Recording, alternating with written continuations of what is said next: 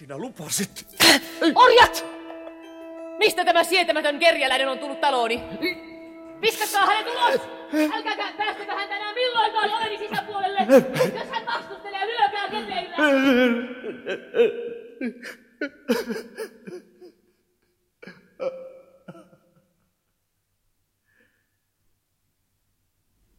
Minä, sinuhe. Olin hulluudessani luovuttanut Nefer Nefer Neferille taloni ja kaiken omaisuuteni. Myös isäni ja äitini hautapaikat ja heidän säästönsä.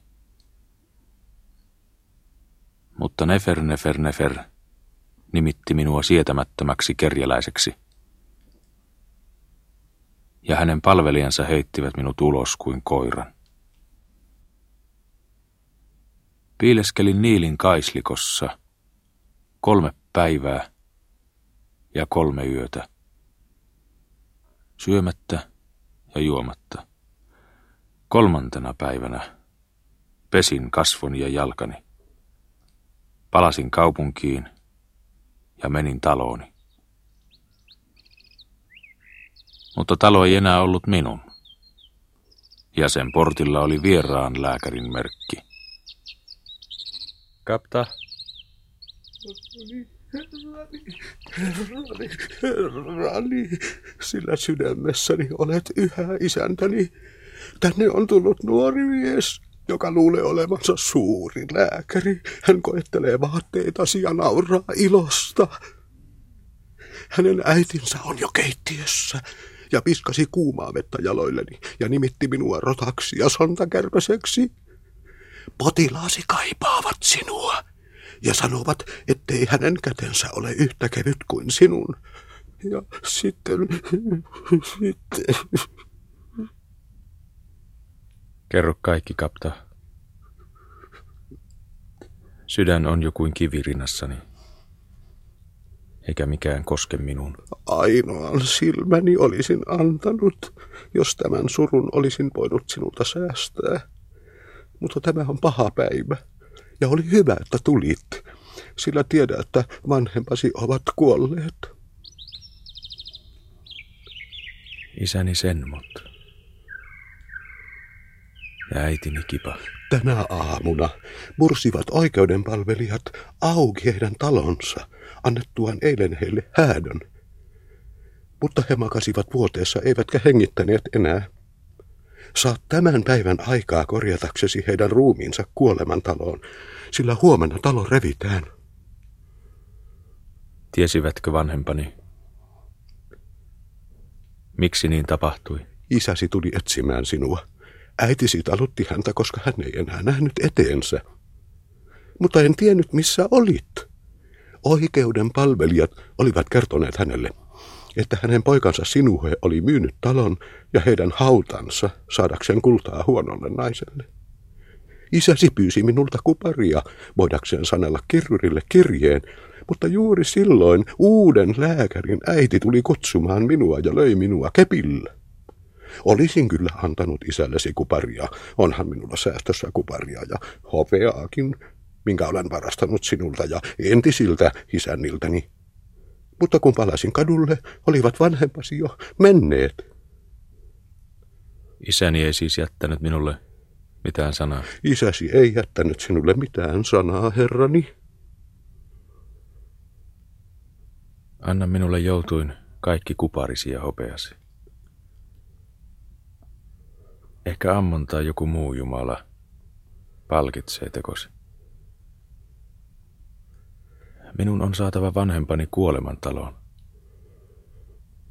Eikä minulla ole enää, millä maksaisin heidän ruumiittensa säilyttämisen. Kyllä, herra, kyllä, herra, kyllä. Kapta toi minulle kaikki rahansa, eikä siinä ollut edes kahta debeniä, vaikka se oli orjan elinikäinen säästö. Menin kiireesti isäni taloon, ja sen ovet oli murrettu auki, ja tavaroissa oli oikeuden palvelijain sinetit.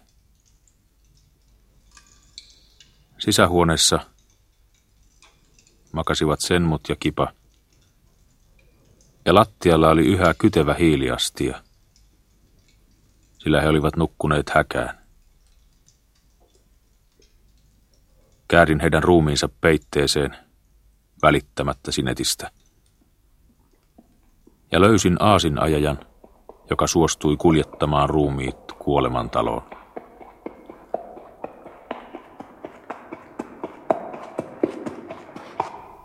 Mitä tahdot? Olen sinuhe. Sen mutin poika. Ja nimeni on kirjoitettu elämän kirjaan. Vaikka minulla ei olekaan kylliksi hopeaa, maksaakseni vanhempieni hautauksen. Siksi rukoilen teitä. Säilyttäkää vanhempieni ruumiit kestämään kuolema. Niin palvelen teitä koko sen ajan, minkä ruumiiden säilyttäminen kestää. Tässä kaikki kupari ja hopea, mitä minulla on.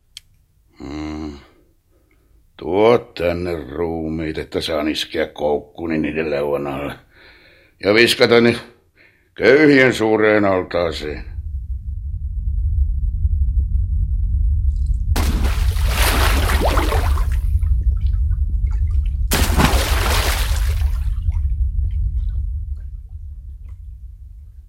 Mitä heille nyt tapahtuu? Ne saavat liota 30 päivää suolassa ja lipeässä. Entä sitten? Sitten ne nostetaan kuivumaan ja luovutetaan omaisille. Minun on vielä palattava isäni taloon viemään peitä, jossa toin heidät. Mutta palaa aamuksi meitä palvelemaan. Tai muuten vedämme pois altaasta vanhempiesi ruumit ja viskaamme ne koirien syötäväksi. Palasin isäni taloon. Ja sydän oli kuin kivi rinnassani. Jokainen tiili huusi minulle. Ja vanha sykomori pihassa huusi minulle. Ja lapsuuteni lammikko huusi minulle. Siksi poistuin nopeasti, pantuani peitteen paikoilleen. Mutta portilla tuli minua vastaan tuttu kirjuri. Sinuhe. Oikeamielisen Senmutin poika. Sinäkö se olet? Minä se olen. Älä pakene minua. Sillä isäsi jätti sinulle sanansa, jonka hän tahtoi sanoa sinulle, vaikka ei tavannut sinua talossasi.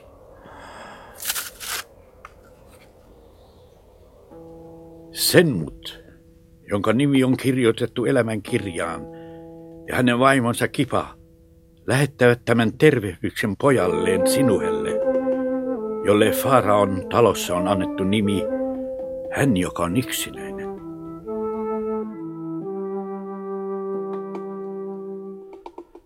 Jumalat lähettivät sinut meille. Ja aina olet tuottanut meille vain iloa. Ja me uskomme, että kaiken, minkä olet tehnyt, olet tehnyt oikein. Etkä ole voinut olla tekemättä sitä. Älä suinkaan sure meidän tähtemme, vaikka sinun täytyy myydä hautammekin, sillä varmaan sinulla oli syysi. Oikeuden palvelijat pitävät kiirettä, emmekä enää malta odottaa kuolemamme päivää, vaan kuolema on meille tervetullut kuin univäsyneelle. Elämämme on ollut pitkä ja sen ilot monet, mutta suurimmat ilot olet sinä, sinue, meille tuottanut, kun tulit luoksemme virrasta. Eikä sinun pidä olla pahoillasi, vaikka meillä ei ole hautaa, sillä kaiken olevan turhuus on suuri.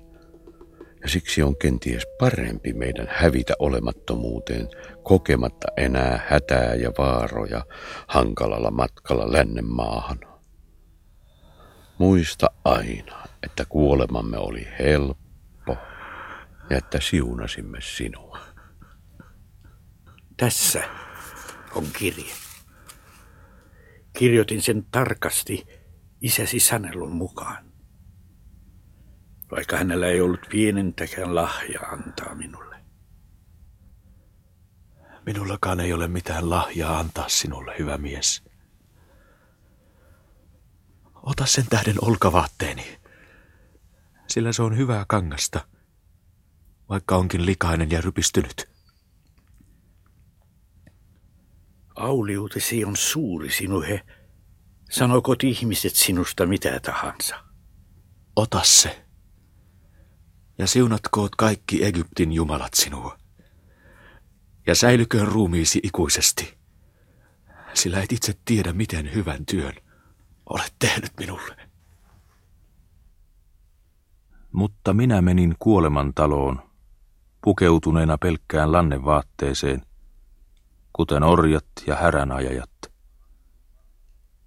Palvellakseni ruumiin pesijöitä kolmekymmentä päivää ja kolmekymmentä yötä. Papit valvoivat kuolemantaloa, mutta silti ruumiin pesijät ja balsamoijat varastivat yrttejä ja kalliita öljyjä ja voiteita ja liinasiteitä, myydäkseen ne jälleen ja varastaakseen ne uudelleen. Ja he pitivät sitä oikeutenaan. Ja suuri ilo syntyi, kun sinne tuotiin nuoren naisen ruumis, sillä häntä ei työnnetty heti altaaseen, vaan hän sai viipyä yön ruumiinpesijöiden vuodekumppanina. Ensin pidin heitä kaikkia Jumalan kirroamina, ja heidän puheensa kauhistivat korviani. Mutta myöhemmin opin huomaamaan, että heidän joukossaan oli myös taitavia ammattimiehiä. Varsinkin muuan vanha mies, Ramose, joka käsitteli vain ylhäisiä ruumiita. Hänen tehtävänsä oli hankalin kaikista. Hän näet irroitti ja poisti pihdeillään aivot nenän kautta ja huuhteli sitten kallon puhdistavilla öljyillä. Ramose otti minut apulaisekseen. Ensin on murrettava nenän ouet sisäluut. Näin.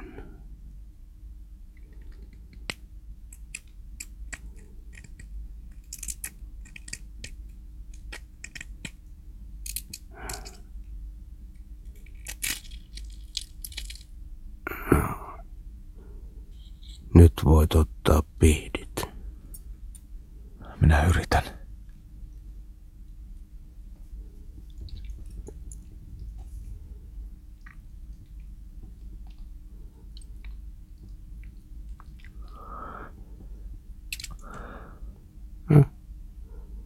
Sinulla on taitavat kädet.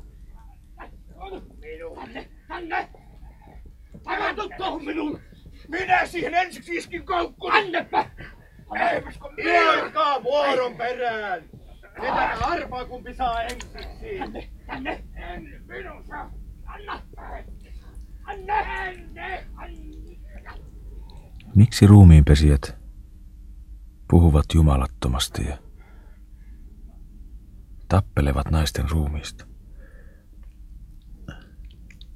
Eivätkä osaa ajatella muuta kuin himoa. He ovat alhaista väkeä.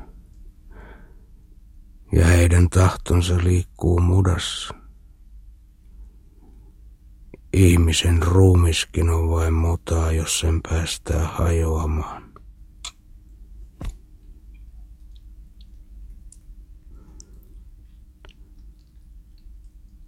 Mutta mudassa on himo elämään. Ja se himo on synnyttänyt eläimet ja ihmiset, niin uskon. Mutta kuta lähempänä ihminen on kuolemaa, sitä väkevämmäksi syttyy syttyy mudan himo hänessä, jos hänen tahtonsa elää mudassa. Siksi kuolema rauhoittaa viisaan, mutta alhaisen ihmisen kuolema tekee pedon kaltaiseksi. Ja vielä nuolen lävistämänä se peto vuodattaa siemenensä hiekkaan. Myös noiden miesten sydämen on nuoli lävistänyt, sillä muuten he eivät olisi joutuneet kuolemantaloon. Älä siis ihmettele. Sääli mieluummin. Ruumis on kylmä eikä tunne mitään. Ja itselleen he tuottavat vahinkoa joka kerta, kun palaavat mutaan. Miksi ihmisen ruumis on säilytettävä kestämään kuolemaa? Vaikka se on kylmä. Eikä tunne mitään. Niin on ollut ja niin on oleva. Sanotaan, että haudassa ihmisen kaa, joka on hänen sielunsa, palaa ruumiiseen ja syö ruuan, joka hänelle uhrataan. Ja iloitsee kukista, jotka kannetaan hänen eteensä. Mutta Ba, joka on ihmisen henki, lentää hänen nenästään kuoleman hetkenä. Mutta minne se lentää? Sitä en voi sanoa. Ramose. Ei sinun tarvitse lörpötellä minulle vanhoja asioita, joita olen kuullut ja lukenut kirjoituksista kyllästymiseen asti.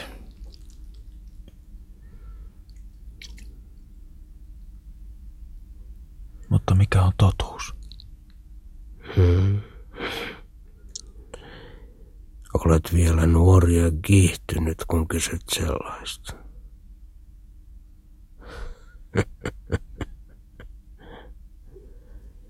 Sydämesi on tulehtunut, kun kysyt sellaista. Onko ihmiselle hyötyä vai ei, jos hänen ruumiinsa säilytetään kestämään kuolema, sitä ei voi sanoa. Eikä sitä voi kukaan muukaan sanoa. Eivät edes papit.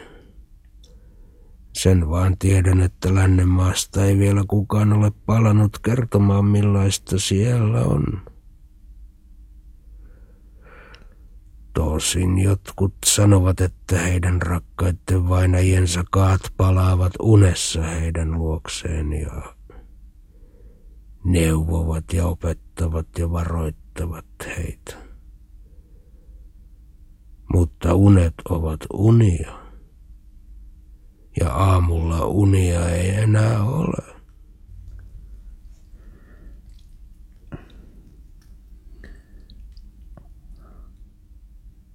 Minun on saatava vanhempieni ruumiit säilymään. Sillä sen olen heille velkaa. Voit vetää heidän ruumiinsa koukulla altaasta ja täyttää heidän ontelonsa pihkaisilla kaisloilla ja kietoa heidät liinasiteisiin, jotka varastat täältä. Sen enempää et voi tehdä sillä varkaudellakin on rajansa. Otat heidät mukaasi sitten, kun lähdet täältä. Minulla ei ole edes puista arkkua. Voit neuloa heidät molemmat samaan härän vuotaan. Vuoden voin hankkia sinulle.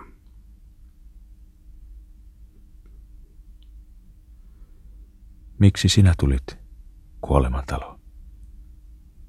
Ramose.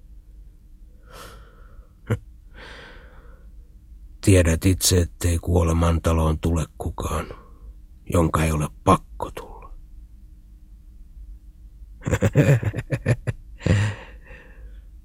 Minun on täällä hyvä olla, enkä kaipaa mitään. Sillä kaikki on turhuutta. Tiedä kuitenkin, että ken kerran on ollut kuolemantalossa, hän pysyy kuolemantalossa. Vast edes on kuolemantalo oleva sinussa. Etkä voi välttää sitä.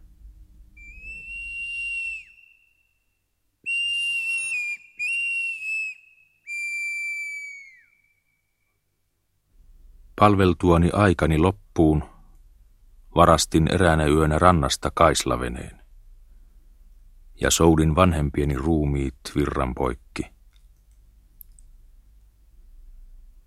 Kannoin häränvuodan selässäni erämaahan pitkin vaarallisia polkuja ja vein sen kiellettyyn laaksoon, jonne faaraot oli haudattu.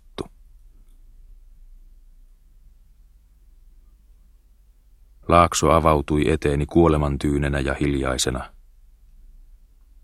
Ja kaikessa kolkkoudessaan majesteettisena.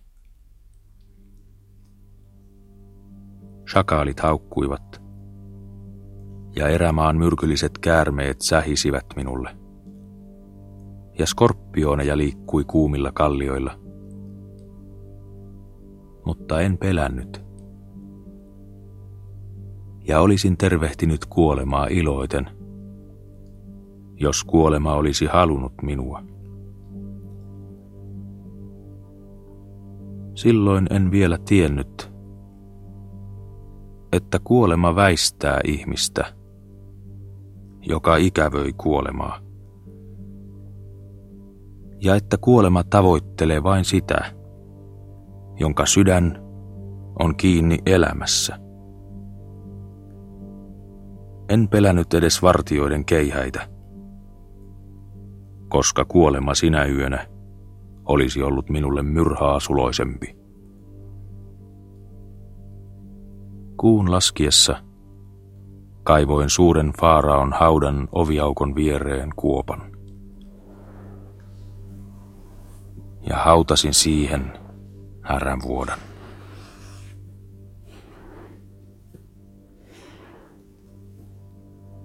Isäni sen mut.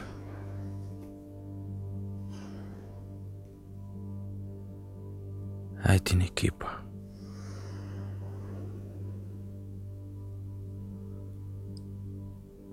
Nyt saatte elää. Ikuisesta ikuiseen. Suuren on läheisyydessä. Lännen maassa. Lännen maassa saatte. Soutaa Faaraon laivassa. Ja syödä Faaraon leipää. Ja juoda Faaraon viini.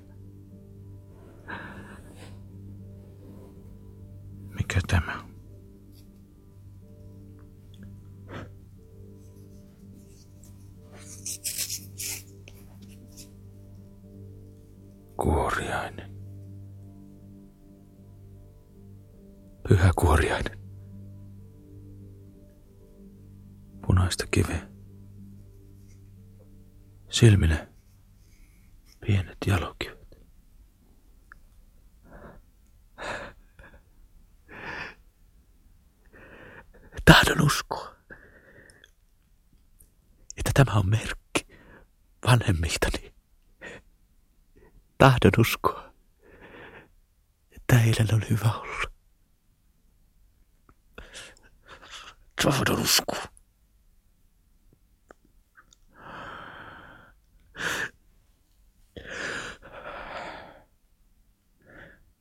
Vaikka tämä kuoriainen varmaan on pudonnut Faaraon hautavarusteista.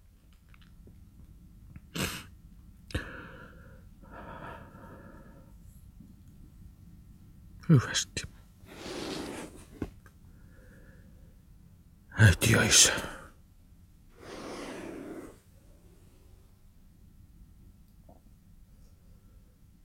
kestäköön ruumiin ikuisesti.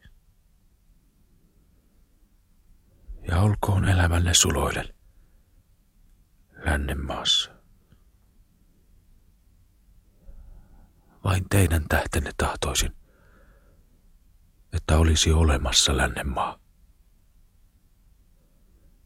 Vaikka en sitä enää usko.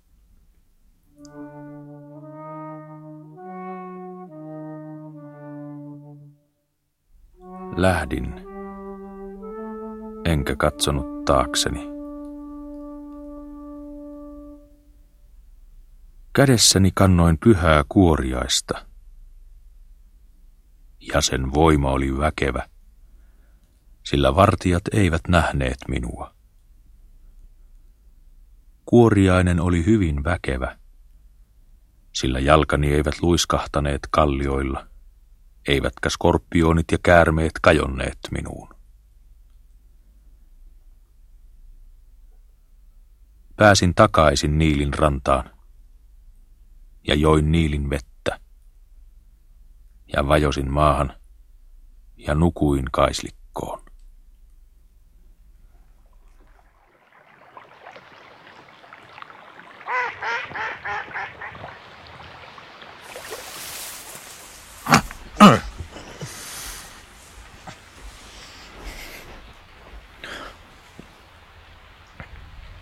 Mitä pidät kädessäsi niin lujasti nyrkkiin puristettuna? Pyhää kuoriaista. Anna se minulle, sillä tarvitsen onnea. Minä köyhä mies. Myös minä olen köyhä. Eikä minulla ole muuta kuin tämä kuoriainen. Tahdon pitää sen. Taikakaluna. Annan sinulle palan hopeaa, vaikka se on liian paljon mokovasta kirjavasta kivestä. Pidän kuoriaisen itse. Olisi voinut tappaa sinut, sillä katseli miten nukuit ja ihmetteli mitä pidät kädessäsi. Kadun etten tappanut, kun olet tai kiittämätön.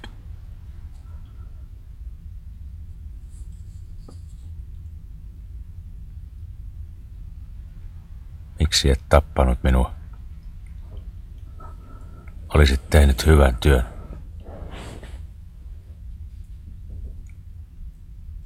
Nenäsi paikallaan kuoppa.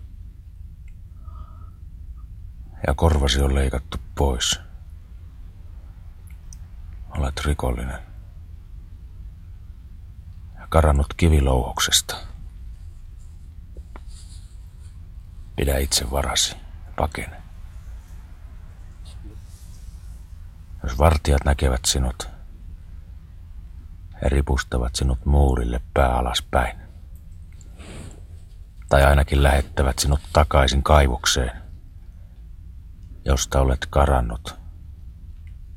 Mikään muukalainen sinä olet, kun et tiedä, ettei minun suinkaan tarvitse pelästyä vartioita, koska olen vapaa mies. Miten elinkaudeksi kaivokseen tuomittu voisi olla vapaa mies? Etkö tosiaan tiedä, että kun vallanperijä nousi valtaistuimelle, hän vapautti kaikki orjat ja vangit, niin että kaivokset ja kivilouhokset idässä merenrannalla tyhjenivät. Ja myös siinä ei kaivokset tyhjenivät. Eihän ole niin hullua miestä Egyptin maassa, että hän menisi vapaaehtoisesti työhön kaivoksiin.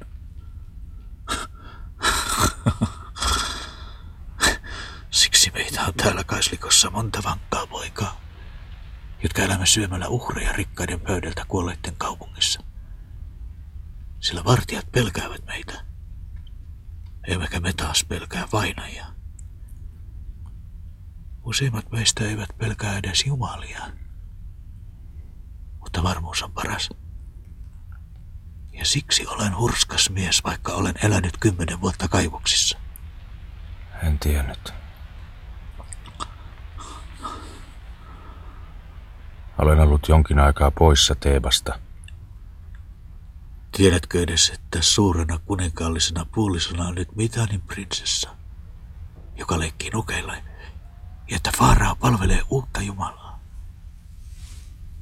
Hänen Jumalansa on varmaan hyvin merkillinen Jumala, koska hän saa Faaraan tekemään mielettömiä tekoja. Rosvot ja murhamiehet kävelevät nyt vapaina, ja kaivokset ovat autiot, eikä Egypti rikastu enää. Tosi minä olen viaton ja kärsinyt vääryyden takia. Mutta on hullua päästää kahdesta sata ja tuhat rikollista, jotta yksi viaton samalla vapautuisi. Mutta se on Faaraon asia eikä minun. Hän ajatelkoon puolestani. Kerro minulle vääryys, joka sinulle tapahtui. Tiedä siis, että ennen olin vapaa mies ja viljelin maata. Ja minulla oli maja ja härkeä ja vaimo. Kuitenkin minulla oli naapuri, mahtava mies, nimeltä Anukis. Hajotkoon hänen ruumiinsa. Hänen iluksiaan ei silmä pystynyt mittaamaan. Ja hänen karjansa luku oli kuin hiekka, ja sen mylvinä kuin merenpauhu. Mutta silti hän himoitsi pientä maapalaani. Jokaisen tulvan jälkeen, kun maat mitattiin uudelleen, siirtyi rajakivi lähemmäs majani ja menetin maata. Myös hän tukki kasteluojani ja esti veden tulon pelloilleni. Enkä voinut sille mitään, sillä maanmittarit kuuntelivat häntä eikä minua, koska Anukis antoi heille hyviä lahjoja. Hänen palvelijansa löivät minua kepellä, kun uskalsin lähestyä. Mutta kenties eläisin vieläkin majassani, elleivät jumalat olisi kirronneet minua antamalla minulle kauniin tyttären. Anukis näki hänet ja himoitsi häntä. Hän haastoi minut oikeuteen ja vannoi härkieni tallanen hänen peltonsa ja poikieni tukkineen hänen kasteluojansa ja viskaneen raatoja hänen kaivoihinsa. Ja kaiken vannoivat hänen palvelijansa todeksi, eikä tuomari kuunnellut minua. Mutta Anukis olisi antanut minun pitää peltoni, jos olisin antanut hänelle tyttäreni. Siihen en suostunut. Ja lopuksi hänen palvelijansa karkasivat kimppuuni. Ja minä löin sauvalani yhtä päähän niin, että hän kuoli. Silloin leikattiin korvani ja nenäni. Ja minut lähetettiin kaivokseen. Ja vaimoni ja lapseni myytiin orjaksi. Mutta nuorimman tyttäreni Anukis piti itse ja iloittuaan hänen kanssaan antoi hänet palvelijoidensa iloksi. Siksi uskon, että minulle tapahtui vääryys, kun minut lähetettiin kaivukseen. Kun pääsin vapaaksi, palasin kiireesti kotiin. Mutta majani oli hajotettu ja niityllä kävi vieras karjalaitumella. Eikä tyttäreni tahtonut enää tuntea minua, vaan viskasi kuumaa vettä jaloilleni karjamiesten talossa. Kuulin, että Anukis oli kuollut ja että hänen suuri hautansa oli kuolleiden kaupungissa ja että sen ovessa on pitkä kirjoitus. Minä löysin haudan. Ja nyt haluaisin tietää, mitä siinä kirjoituksessa on. Mutta en osaa lukea. Jos tahdot, luen kirjoituksen sinulle. Sillä osaa lukea. Säilyköön ruumiisi ikuisesti, jos teet minulle sen palveluksen. Sillä olen köyhä mies ja uskon kaiken, mitä on kirjoitettu. Siksi tahdon tietää, mitä Anukiksesta on kirjoitettu, ennen kuin kuolen.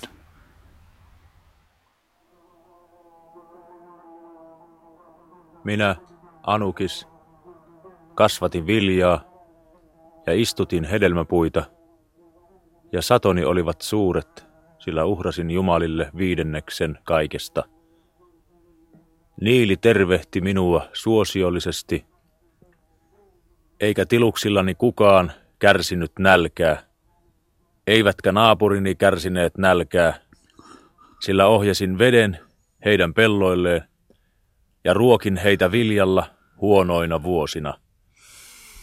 Minä kuivasin orpojen kyynelet, enkä rosvonnut leskiä, vaan annoin anteeksi kaikille heidän velkansa, niin että maan äärestä toiseen siunattiin nimeäni.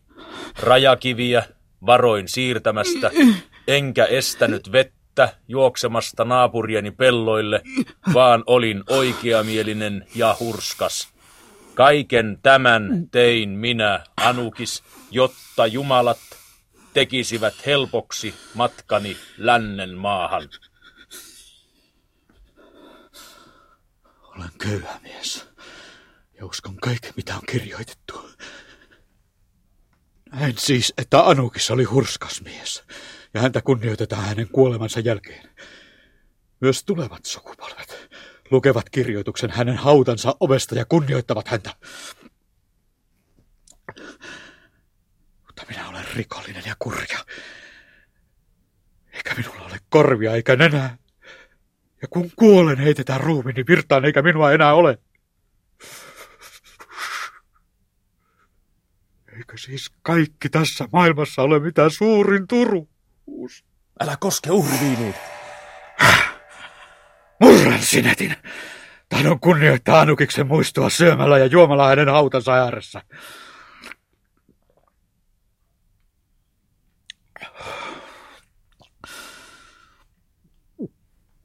Nyt tiedän, että maailmassa ei ole muuta oikeutta kuin rikkaan ja väkevän oikeus.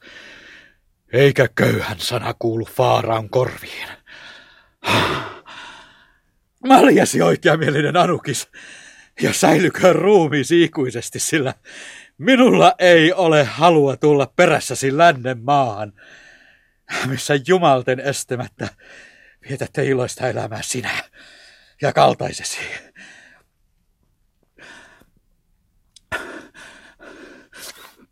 Kuitenkin olisi mielestäni oikein, jos vielä jatkaisit hyvyyttäsi maan päällä ja tasaisit kanssani kultamaljat ja korut, jotka on säilytetty hautaasi.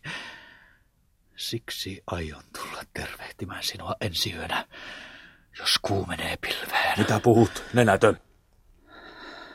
Etkä aio ryhtyä haudan ryöstäjäksi.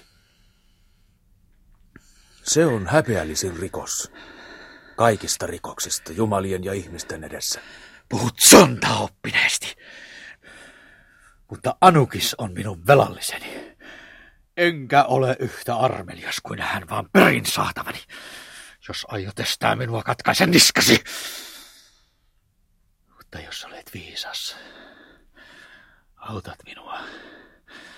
Sillä yhdessä jaksamme kantaa pois haudasta enemmän kuin yksin jaksaisin kantaa.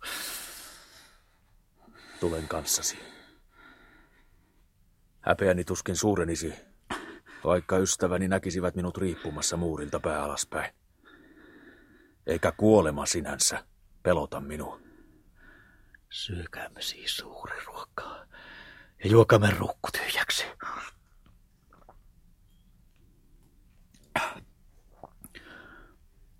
Yksi tänne tulee sotilaita suojelemaan hautoja. Mutta kuulin, että uusi Faara ei ole antanut heille lahjoja, niin kuin on tapana kruunajasta jälkeen, ja siksi he napisevat. Jo viime yönä myös sotilaat mursivat auki hautoja ja ryöstivät niitä, juotuaan ensin uhriviiniä. Ja tuskinpa kukaan estää meitä, jos yöllä murramme auki Anukiksen haudan.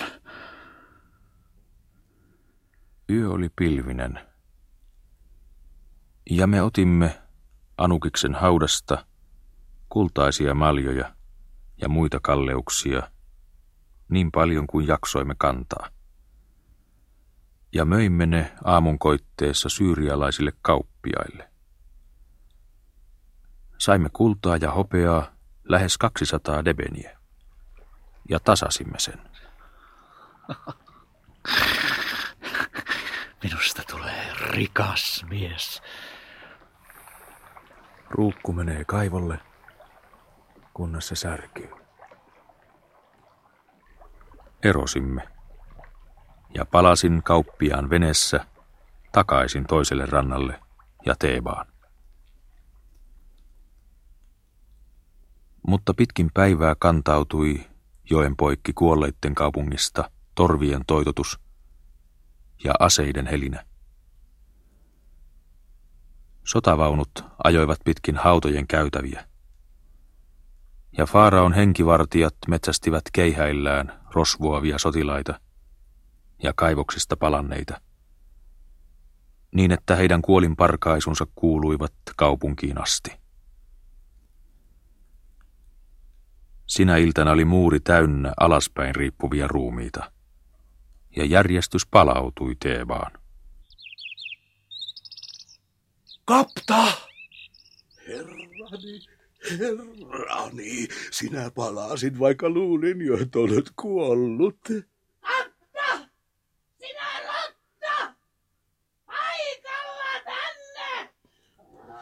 Puhukaamme hiljaa, herrani, muuten uuden herrani äiti se krokotiili kuulee.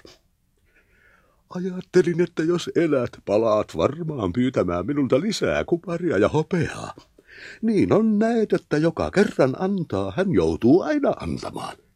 Mutta et tullut, vaikka sinua varten olen varastanut uudelta herraltani, niin hajotkoon hänen ruumiinsa niin paljon kuin suinkin olen ehtinyt, kuten näet poskesta, johon hän eilen potkaisi. Hänen äitinsä, krokotiili, hajotkoon hän tomuksi, on uhannut myydä minut niin, että lähtekäämme kiireesti pois tästä pahasta talosta ja minä karkaan kanssasi. Miksi epäröit, herrani? Olen tosiaan varastanut niin paljon, että muutamia aikoja voin elättää sinua, ja vaikka tehdä työtä puolestasi, kun vain otat minut mukaasi tämän emäkrokotiilin ja hänen poikansa käsistä. Tulin vain maksamaan velkani sinulle, kapta. Mutta jos tahdot, voin ostaa sinut herraltasi vapaaksi, niin että voit mennä minne haluat. Tosin itkin katkerasti antaessani säästöni sinulle, mutta älä lue sitä viaksi minulle. Jos taas vapauttaisit minut, niin minne menisin, kun koko ikäni olen ollut orja? Parhaillaan tekee lähtöä Simyraan iso ja tukevan näköinen laiva, jossa ehkä uskaltaisi matkustaa, jos uhraisi riittävästi Jumalille. On vain niin ikävästi, että en ole löytänyt tarpeeksi väkevää Jumalaa hylättyäni Ammonin, joka sai aikaan pelkkää vahinkoa.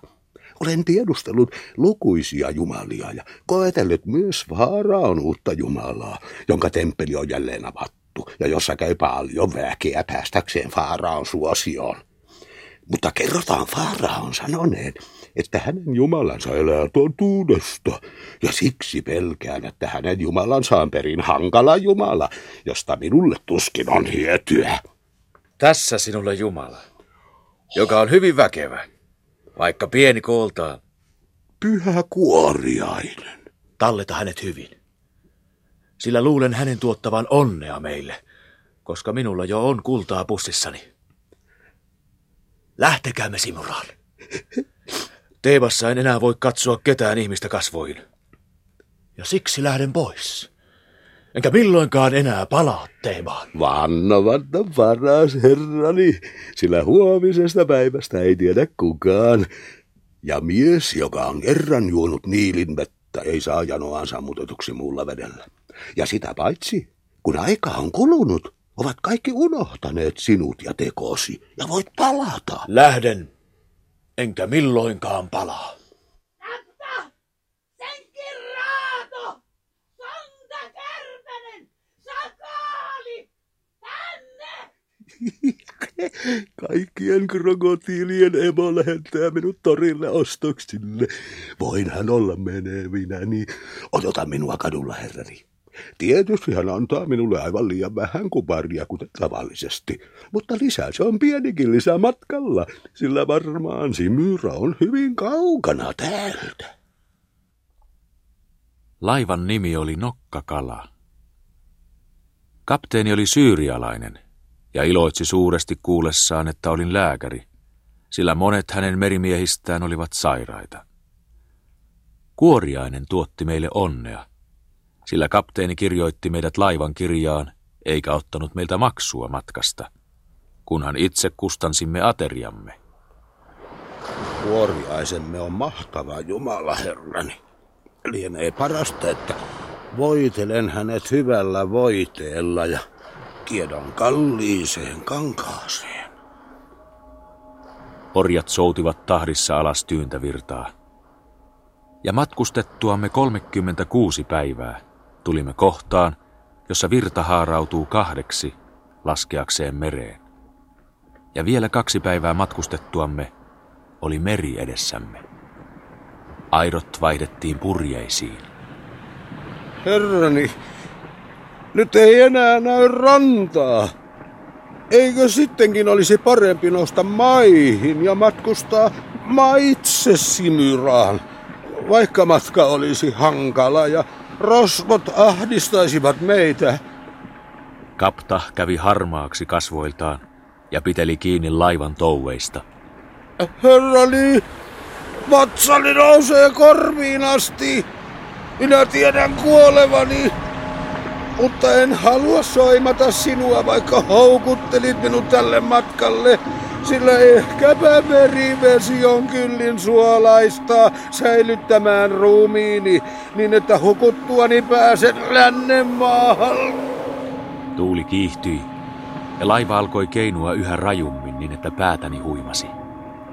Kapta oksensi ja lyhistyi kokoon laivan kannelle, ja hänen kasvonsa muuttuivat vihreiksi.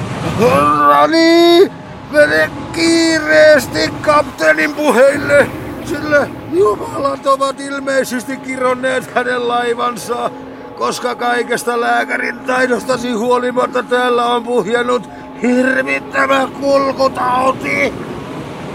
Herrani, vannota kapteenia kääntämään laivansa ja palaamaan takaisin rantaan. Mutta kapteeni rauhoitti minua ja sanoi, että meillä oli vain parahultainen purjetuuli, joka sopivasti joudutti matkaa. Ja vakuutti partansa kautta, että jokainen matkustaja olisi terve kuin vuohi, astuessaan taas maankamaralle Simyrassa. Yhä kuoriainen auta! Jos olet Jumala, niin ota korvistani tämä kamala pauke ja ryskee! Merimatkan seitsemäntenä päivänä ranta tuli jälleen näkyviin. Ja kapteeni sanoi purjehtineensa Joppen ja Tyyroksen ohi ja ohjanneensa suotuisan tuulen ansiosta suoraan Simyraan. Hän uhrasi runsaasti uhreja meren jumalille ja laivamajansa jumalille. Purjeet laskettiin. Soutajat työnsivät aidonsa veteen. Ja laiva soudettiin Simyran satamaan. Kuoriaisen nimeä en ikinä enää nouse jalallani laivan kannelle,